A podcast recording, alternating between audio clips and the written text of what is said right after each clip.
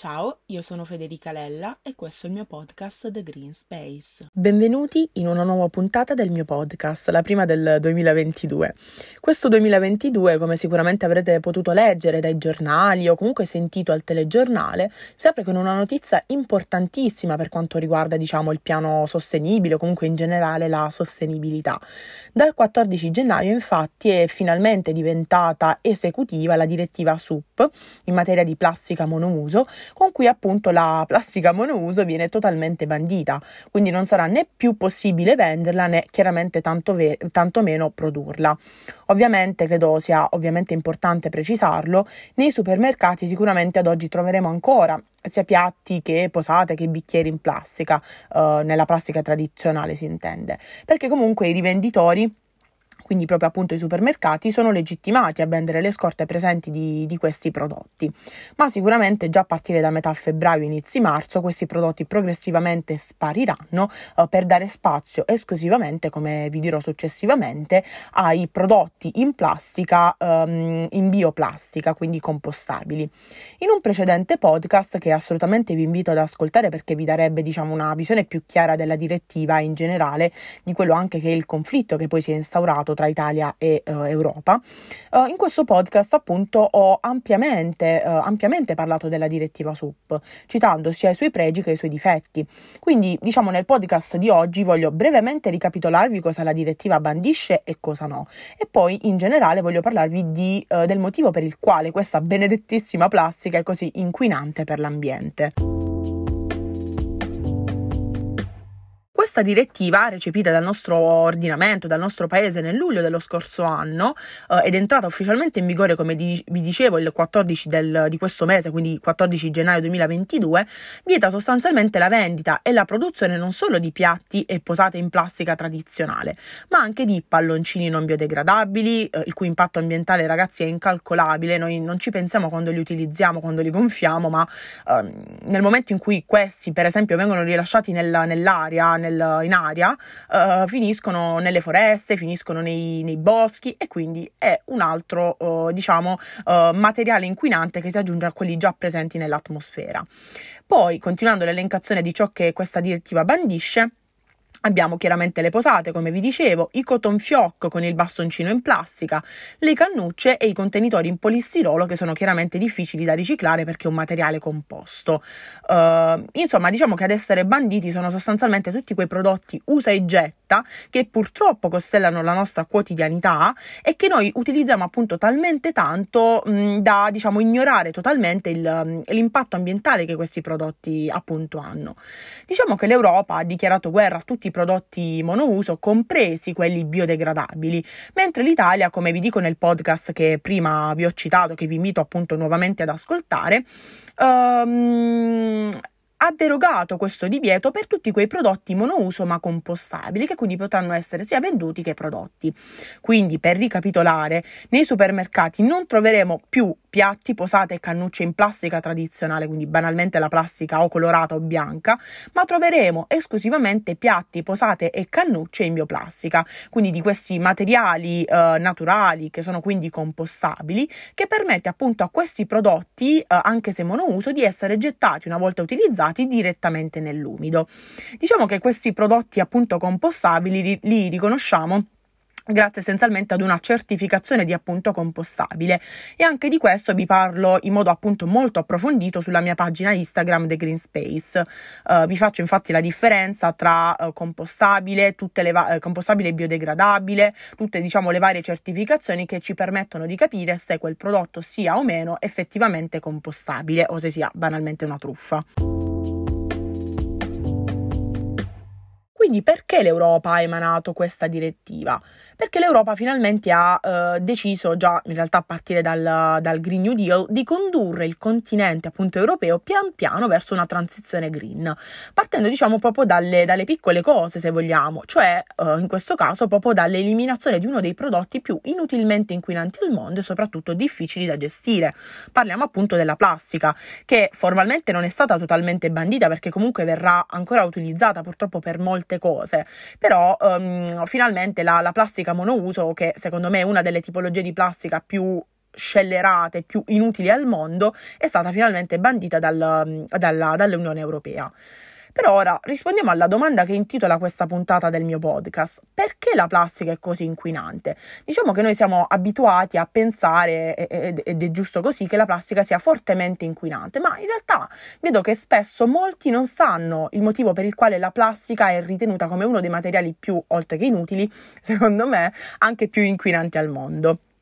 Per cui oggi voglio proprio cercare di dare una risposta a questa domanda. Partiamo con il dire che eh, il debutto, diciamo, di questo materiale, di, appunto della plastica, inizia a partire eh, dal, diciamo, dai primi anni del Novecento, quando appunto da una lavorazione particolare del petrolio nasce il PVC, il cellophane, il nylon e poi verso, diciamo, la metà del secolo anche il PET, che è il polietilene, che attualmente um, è la plastica più diffusa, quindi banalmente il PET, uh, questa tipologia di plastica, plastica è quella che ritroviamo nelle bottiglie di plastica eh, dell'acqua che acquistiamo al supermercato. Progressivamente questo materiale viene utilizzato anche per la produzione di una infinità di prodotti, perché risulta essere molto facile da produrre e decisamente economico. Si iniziano infatti a produrre tessuti, appunto il nylon, strumenti sterili da laboratorio, utensili da casa, fino ad arrivare ad oggi dove troviamo la plastica veramente in ogni cosa che ci circonda. Come sappiamo la plastica è stata infatti utilizzata poi successivamente per la produzione di questi prodotti monouso, come le buste, le posate, i piatti, le cannucce e i bicchieri. Prodotti che ovviamente una volta utilizzati andavano necessariamente gettati nella, o nell'indifferenziato per quanto riguarda le posate oppure direttamente nella plastica. Ovviamente, aprendo una piccola parentesi ironica, il fatto che questi prodotti andassero buttati direttamente una volta utilizzati nel, nel bidone non valeva per le, per le nostre nonne, almeno per la mia, che diciamo avendo que- le nonne di solito avevano avevano no, questa mentalità di eh, risparmiare, questa mentalità del no spreco, acquistavano i bicchieri di plastica pensando di, di risparmiare in qualche modo e poi, eh, sempre in virtù di questa mentalità che le contraddistingueva, ehm, lavavano questi bicchieri in plastica per appunto riutilizzare, almeno la mia meravigliosa nonna faceva questo e sicuramente anche qualche, qualche vostra nonna. Comunque, chiusa questa piccola parentesi ironica, eh, torniamo a noi. La creazione di queste stoviglie in plastica, comunque di questi sacchetti che mm, per fortuna l'Europa li ha già banditi dal 2016, ehm, prodotti che una volta utilizzati appunto come vi dicevo mm, potevano essere tranquillamente, comodamente gettati nel bidone, è parsa sostanzialmente come una rivoluzione, perché chiaramente con questi prodotti era ed è ancora possibile risparmiare tantissimo tempo, motivo per cui questi prodotti sono diventati veramente di uso quotidiano in moltissime famiglie del mondo, ovviamente famiglie dei paesi più dediti alla comodità come il nostro, comunque paesi più chiaramente ricchi che si possono permettere di mh, mm, sprecare quasi 50 euro al mese in, uh, questi, in queste stoviglie, in questi sacchetti di plastica. E proprio perché l'utilizzo di queste stoviglie è così tanto aumentato, Uh, la gestione del loro smaltimento è diventata sempre più complessa per i paesi. Infatti, l'inefficienza della raccolta differenziata, addizionata all'inciviltà di quei maledetti che si sentono legittimati a gettare veramente rifiuti ovunque, in strada, uh, sulle spiagge, in mare direttamente, ha portato la plastica um, a diventare un vero e proprio problema per, che per troppo tempo è stato ignorato, sottovalutato e che in realtà ancora oggi viene molto, appunto, molto sottovalutato sottovalutato. Quindi banalmente la plastica dall'essere una delle scoperte più eh, importanti del Novecento è diventata ad oggi uno dei problemi eh, più significativi del, eh, che diciamo che i governi eh, devono affrontare o, o meglio dovrebbero affrontare. Il fatto che quindi questa plastica venga ad oggi mal differenziata e comunque gettata ovunque spiega anche il motivo per il quale essa è ovviamente inevitabile che finisca in mare. Il vento, assieme eh, chiaramente agli scarichi urbani,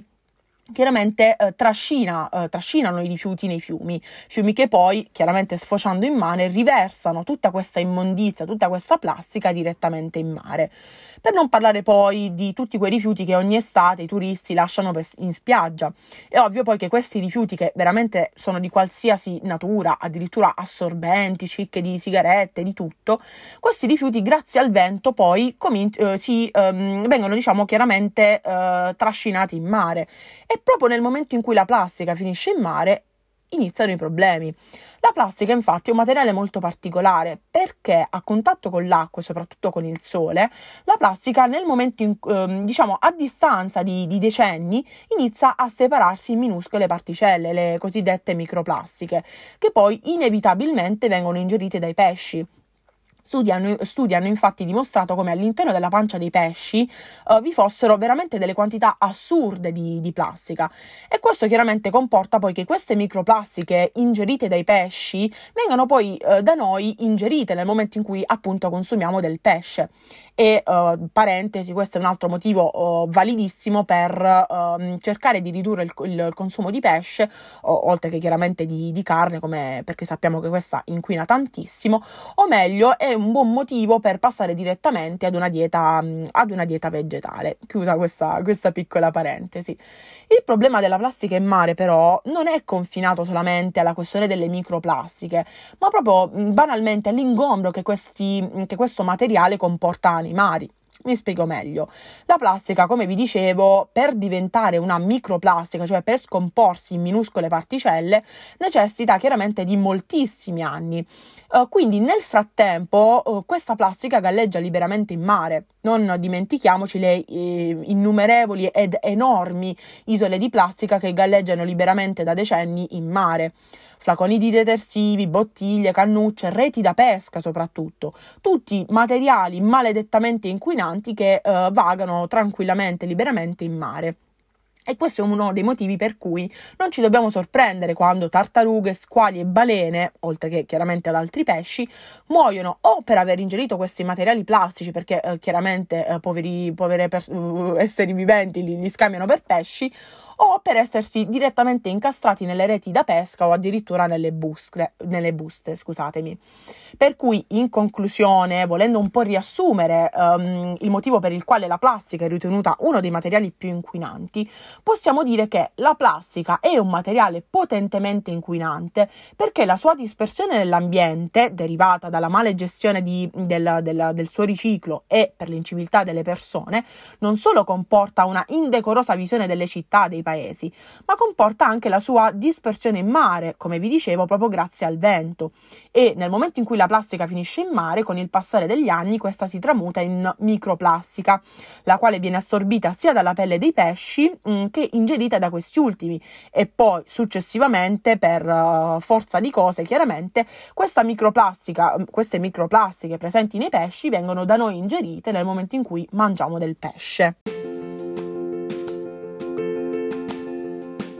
Grazie per aver ascoltato il mio podcast. Se volete saperne di più sull'ambiente e la sostenibilità, seguitemi su Instagram al profilo The Green Space. Alla prossima, ciao!